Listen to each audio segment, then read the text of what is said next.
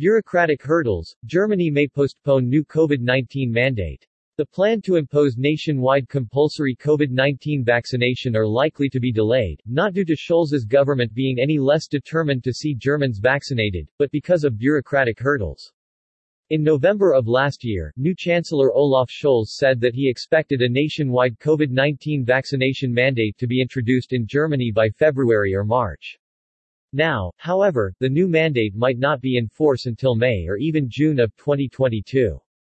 The plan to impose nationwide compulsory COVID-19 vaccination are likely to be delayed, not due to Scholz's government being any less determined to see Germans vaccinated, but because of bureaucratic hurdles. The issue is expected to be debated in the Bundestag no sooner than late January and because of holidays scheduled for most of February, a vote probably won't be passed until late March. The bill would then go to the upper house the Bundesrat which would likely not approve it until April, meaning the bill would possibly not come into force before early May unless special parliamentary sessions were called. Dirk Wiese, an MP responsible for the project and a member of Scholz's Social Democratic Party SPD, sees no need to hurry.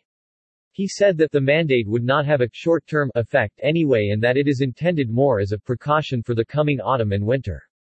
The mandate may also face opposition from the Free Democrats FDP, a junior ruling coalition member that appears to be increasingly critical of the initiative. FDP health expert Andrew Ullmann said that as soon as COVID-19 adapts to the human population to an extent that it would only cause mild symptoms, any debate about compulsory vaccination will become superfluous. According to Ullmann, Germany also should follow the example of Italy, where compulsory vaccination was only introduced for those aged 50 and over. The Bundestag has so far only introduced compulsory vaccination for medical specialists and care home staff beginning mid-March. Germany has also failed to meet Scholz's goal to get at least 80% of people vaccinated with at least one dose by January 7. As of Sunday, January 9, approximately 75% of Germans have received one dose.